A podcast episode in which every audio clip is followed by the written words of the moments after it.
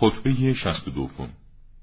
خطبه است از آن حضرت سلام الله علیه در آن هنگام که آن حضرت را از قافل گیر شدن برای قتل او هشدار دادند.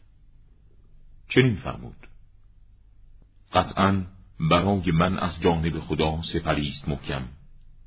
هنگامی که آخرین روز زندگی من فرا رسد آن سپر از من باز و برکنار می شود و مرا به دست مرگ می سپارد در این هنگام نه تیر به خطا می رود و نه جراحت بهبود می آبد